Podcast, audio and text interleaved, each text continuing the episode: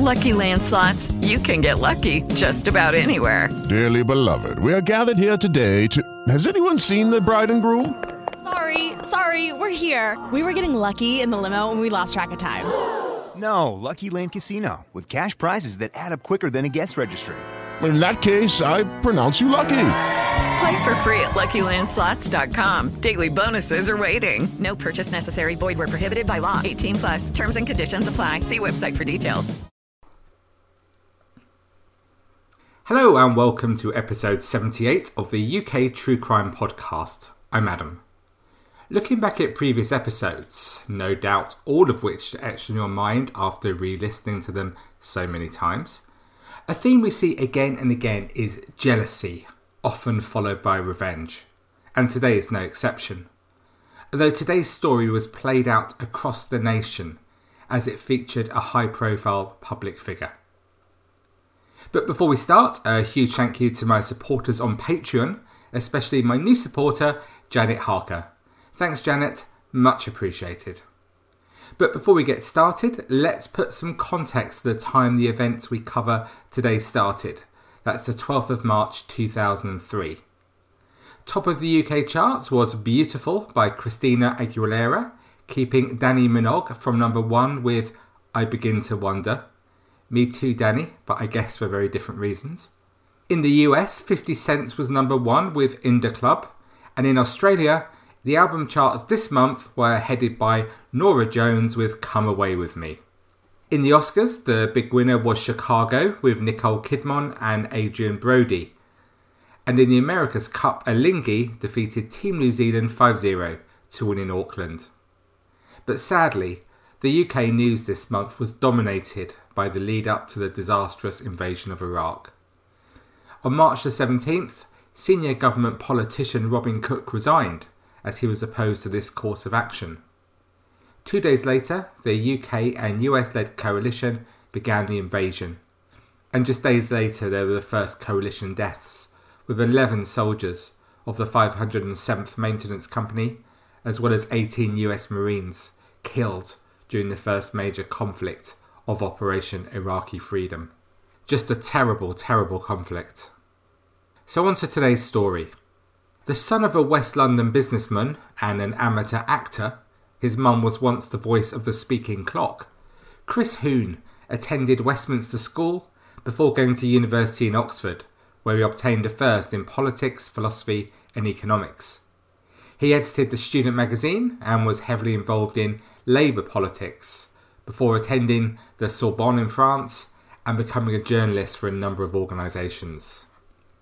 In the turbulent political times of the early 80s, he joined the Guardian newspaper where he worked on the economics team. And in 1981, he joined the Labour breakaway party, the SDP. Remember them? He first stood for Parliament in 1983, but this was the election following the war in the Falkland Islands, and Prime Minister Margaret Thatcher won a landslide victory and Huhne wasn't elected. In 1984, he married Greek born economist Vicky Pryce, shortly after she divorced her husband, with whom she had two children. Vicky and Chris would go on to have three children together. Now, Huhne was ambitious. He set up a company called Sovereign Ratings, a city ratings company that examined the wisdom of investment in different countries.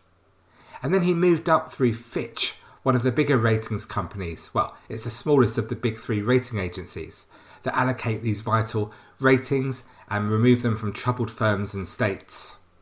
Gordon Rayner, writing in the Telegraph newspaper, points out that Huhne was soon a millionaire through his business interests. But it was political success that Huhne really craved. And with his wife by his side, he became part of a circle of influential Lib Dems, most notably Vince Cable, who's now leader of the party, and Lord Oakeshott, the coalition's former Treasury spokesman in the Lords.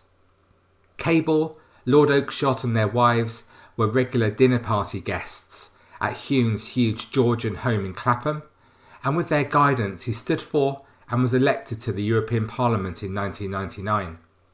During his six years as an MP for South East England, Huhne combined politics with a role as vice chairman of Fitch and built up a property portfolio of at least seven homes. He was a wealthy man. Life was good for Chris Huhne.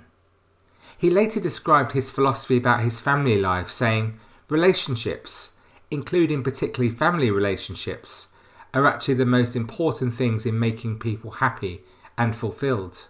He added, I also have a very hard working and extremely intelligent wife who manages to earn far more than I do.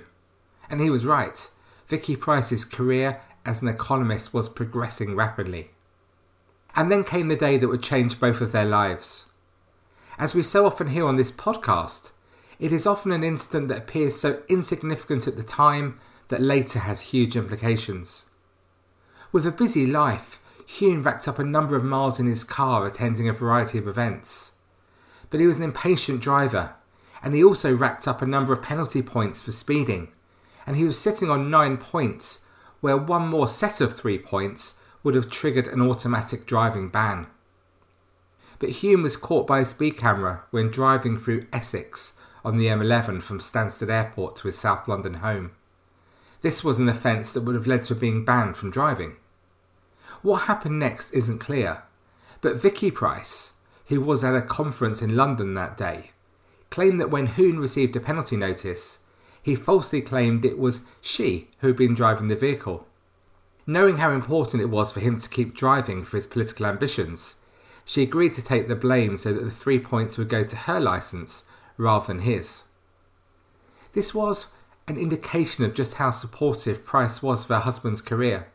And later that year, he did get banned from driving after being caught on his phone driving, and she would act as his driver on many occasions. But all of their hard work would seem worthwhile when two years later, Chris Huhne reached his goal of being elected to Parliament as the Liberal Democrat MP for Eastleigh, near Southampton, in Hampshire. He immediately made a strong impression in Parliament, and after the election of May 2010, the Liberal Democrats shored up David Cameron's Conservative Party, and suddenly the unthinkable had happened.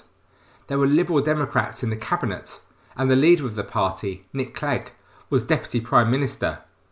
And Chris Huhne was in the cabinet as Secretary of State for Energy and Climate Change, as well as being the Liberal Democrat spokesman on Home Affairs. For a Liberal Democrat MP, this really was the pinnacle of any career. His wife, Vicky Pryce, was also doing well and moving in the same circles as her husband. As we know, a lot of these things are interconnected, and who you know doesn't do any harm, does it? Well, depending on who you know, I suppose. Vicky Pryce was Chief Economics Advisor to Huhne's Lib Dem friend and colleague Vince Cable, the Business Secretary, which was also a cabinet post, and she was also head of the Government Economic Service, joint head that is, overseeing 1,500 public sector economists. So it was a big role. But although he was in the cabinet, Huhne still wasn't widely regarded as a heavyweight. During the coalition negotiations, it was said that the two sides were joking about him, as he was so keen for a job to advance his personal ambition, he'd be happy to become the Downing Street janitor. He was also a particularly arrogant man. People didn't warm to him very easily. He had his hair cut at Vidal Sassoon by a woman who told clients she voted Lib Dem because of how eloquent he was. His tailor made suits hung perfectly from his wiry frame. With the arrogance, the power, you can probably guess what happened next. It wasn't long after he was in cabinet, in fact June 2010, that Vicky Pryce suffered the ultimate humiliation when it emerged that her husband had been having an affair with his former press aide, Carina Trimingham. Trimingham was at 44, almost 13 years younger than Pryce. And what was even more surprising is she had been married to her female partner, Julie Bennett. They'd married in a civil partnership ceremony. Huhne and Trimingham had been conducting the affair at his constituency home in Eastleigh for more than a year. In a brief statement, 54 year old Huhne said, I'm in a serious relationship with Carina Trimingham and I'm separating from my wife. Wow, isn't it just so blunt and final? For Pryce, this was devastating. From having a stable family life, she now discovered that her husband of 26 years had been unfaithful for at least the past 12 months. She learned that he was having an affair with a woman that she knew, one she no doubt trusted, and had often spoken to over the phone and in person, at political events in the circles they both moved in. She learned that this betrayal was about to become public, that it was the subject of a tabloid expose, and that this, rather than some moment of moral clarity, was the reason that she was being told. And she was told at half time in a football match. Maybe Huhne should take my advice at the end of every podcast and stay classy. But then again, maybe it's a bit late for that. So she learned that her husband had made his choice, his mistress and his career over his wife and family. And all this was delivered to Vicky as a fait accompli. She was devastated. But she didn't hang about. Within a week, she'd filed for divorce on the ground of Huhne's admitted adultery and put out a statement through her solicitors describing her tremendous shock. The pair were divorced in January 2011, but wounded, this wasn't enough. She wanted revenge. In 2011, she approached a reporter for the Mail on Sunday with a claim that her ex husband had pressurised people to take his driving licence penalty points on his behalf in 2003.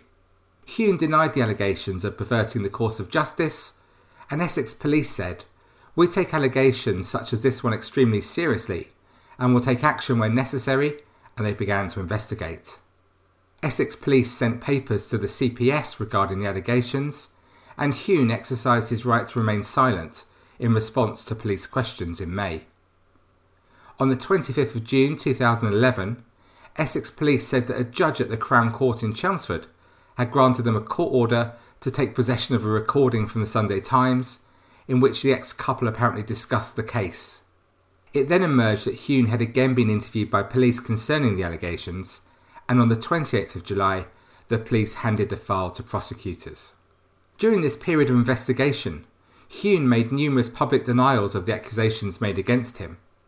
For example, on the 16th of May 2011, he said, These allegations have been made before and have been shown to be untrue. Then on 7th of July 2011, after being questioned by Essex police, he said, There is no truth in these allegations, and I very much welcome this police inquiry. Then on the BBC flagship politics programme, The Andrew Marr Show, when questioned on whether he had asked someone to take his speeding points, he said, I've repeatedly denied these allegations, and I absolutely stick to that. We get it, Chris. Then on the 3rd of February 2012, the Department of Public Prosecutions announced that both Huhne and his ex wife Pryce had been charged with perverting the course of justice. Essentially, that Huhne had given the speeding points to his wife. Huhne had to resign from the cabinet, leaving his political career in tatters. He commented, I'm innocent of these charges, and I intend to fight this in the courts, and I'm confident that a jury will agree.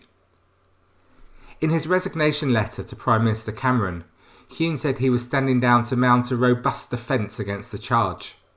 Just as an aside, when he resigned, multimillionaire Huhne took the severance payment of more than £17,000 he was entitled to under the Ministerial and Other Pensions and Salaries Act, which was equal to a quarter of his 68,000 annual ministerial pay.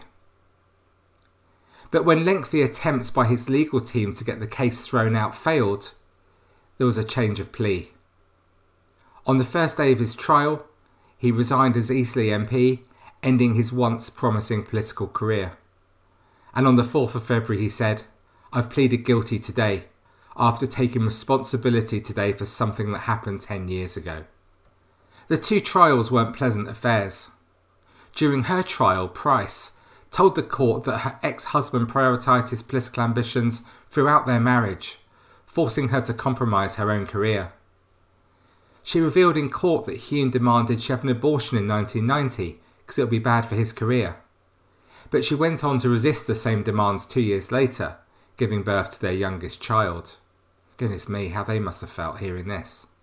She said she'd been left fragile by the breakup and wanted to expose Huhne's wrongdoing, but it was never her intention to ruin his career. The court heard how Pryce tried to trick Huhne into confessing all during a taped phone call, but he saw through it and told her, This is absolute cobblers. You are the only person batty enough to go to the press with this.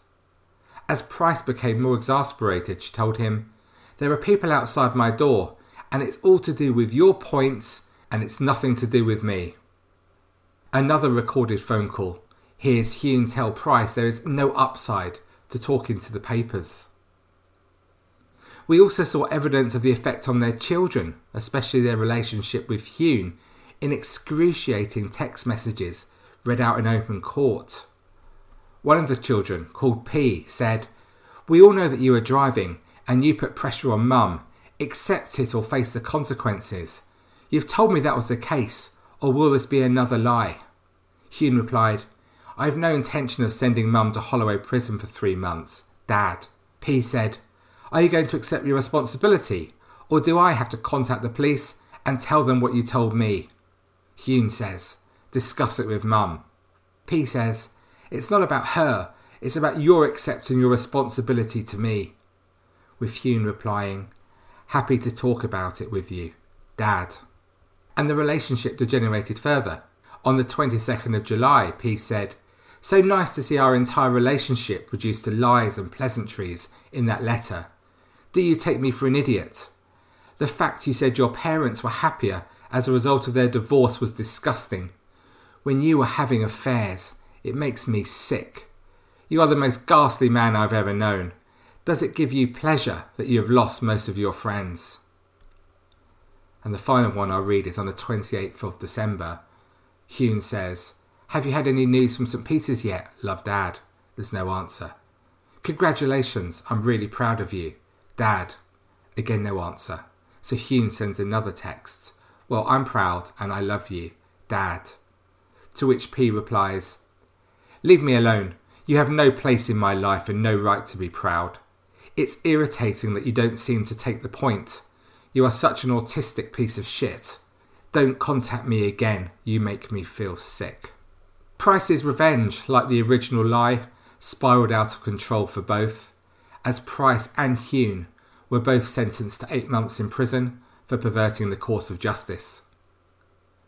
Jurors rejected her defence that Huhne had coerced her into taking the points, and this lie led to her friend and barrister Constance Briscoe also being sent to prison for lying and losing her career. At the trial of Pryce, it was revealed that Briscoe had been arrested in relation to statements she'd made to police that she had not had any involvement with the leaking of the driving licence point swapping story. But Briscoe was later convicted, sentenced to 16 months in prison, and stripped of her barrister role. The prosecutor told the jury that Briscoe and Pryce had started it together by approaching a man called Andrew Alderson, a journalist working for the Mail on Sunday, falsely claiming that one of Huhne's aides took points for him in 2003. The journalist stated that Briscoe was a neighbour and friend of Pryce, and that the two of them appear to have cooked up a plan to bring about Huhne's downfall. So Briscoe was another victim of the whole sorry affair. Sentencing Huhne and Pryce at Southwark Crown Court on a Monday afternoon, the judge, Justice Sweeney, said, To the extent that anything good has come out of this whole process, it's that now, finally, you've both been brought to justice for your joint offence. Any element of tragedy is entirely your own fault. In 2003, the judge said, the pair had a long marriage, five children, and stellar careers. But they also had a problem Huhne's looming six month driving ban for speeding. You have fallen from a great height, he told Huhne, adding that he'd reached that height only by lying about the points. Though he said Huhne was somewhat, but not greatly, in my view, more culpable than his ex wife. The judge said that Pryce had shown an implacable desire for revenge following the end of her marriage adding that her not guilty plea had revealed a controlling, manipulative, and devious side to her character. She had, he went on, sought to manipulate and control the press so as to achieve her dual objective of bringing down Huhne and not implicating herself. Neither gave any visible reaction to their sentences or looked at each other. As the judge ordered they be taken down to begin their sentences, Huhne went first. His former wife waited a few seconds for him to disappear through the door, and with the slightest of nods to her legal team and the judge, she followed him out. Huhne and his ex wife were released on 13th of May 2013, having both served two months of their eight month sentences. Following their release, both were subjected to electronic tagging, with Huhne required to stay in his home between 7pm and 7am. After leaving prison, Huhne wrote a column in The Guardian. When that finished, the political website Guido Fawkes mocked some of the more ridiculous lines penned by Huhne, such as when he accused the son of making up fictional stories, and his analysis of the Prime Minister's sincerity, and the time he tried to convince us that I've played my own part in giving MPs a bad name, but ultimately it's Rupert Murdoch's media machine that corrodes public trust best of the lot.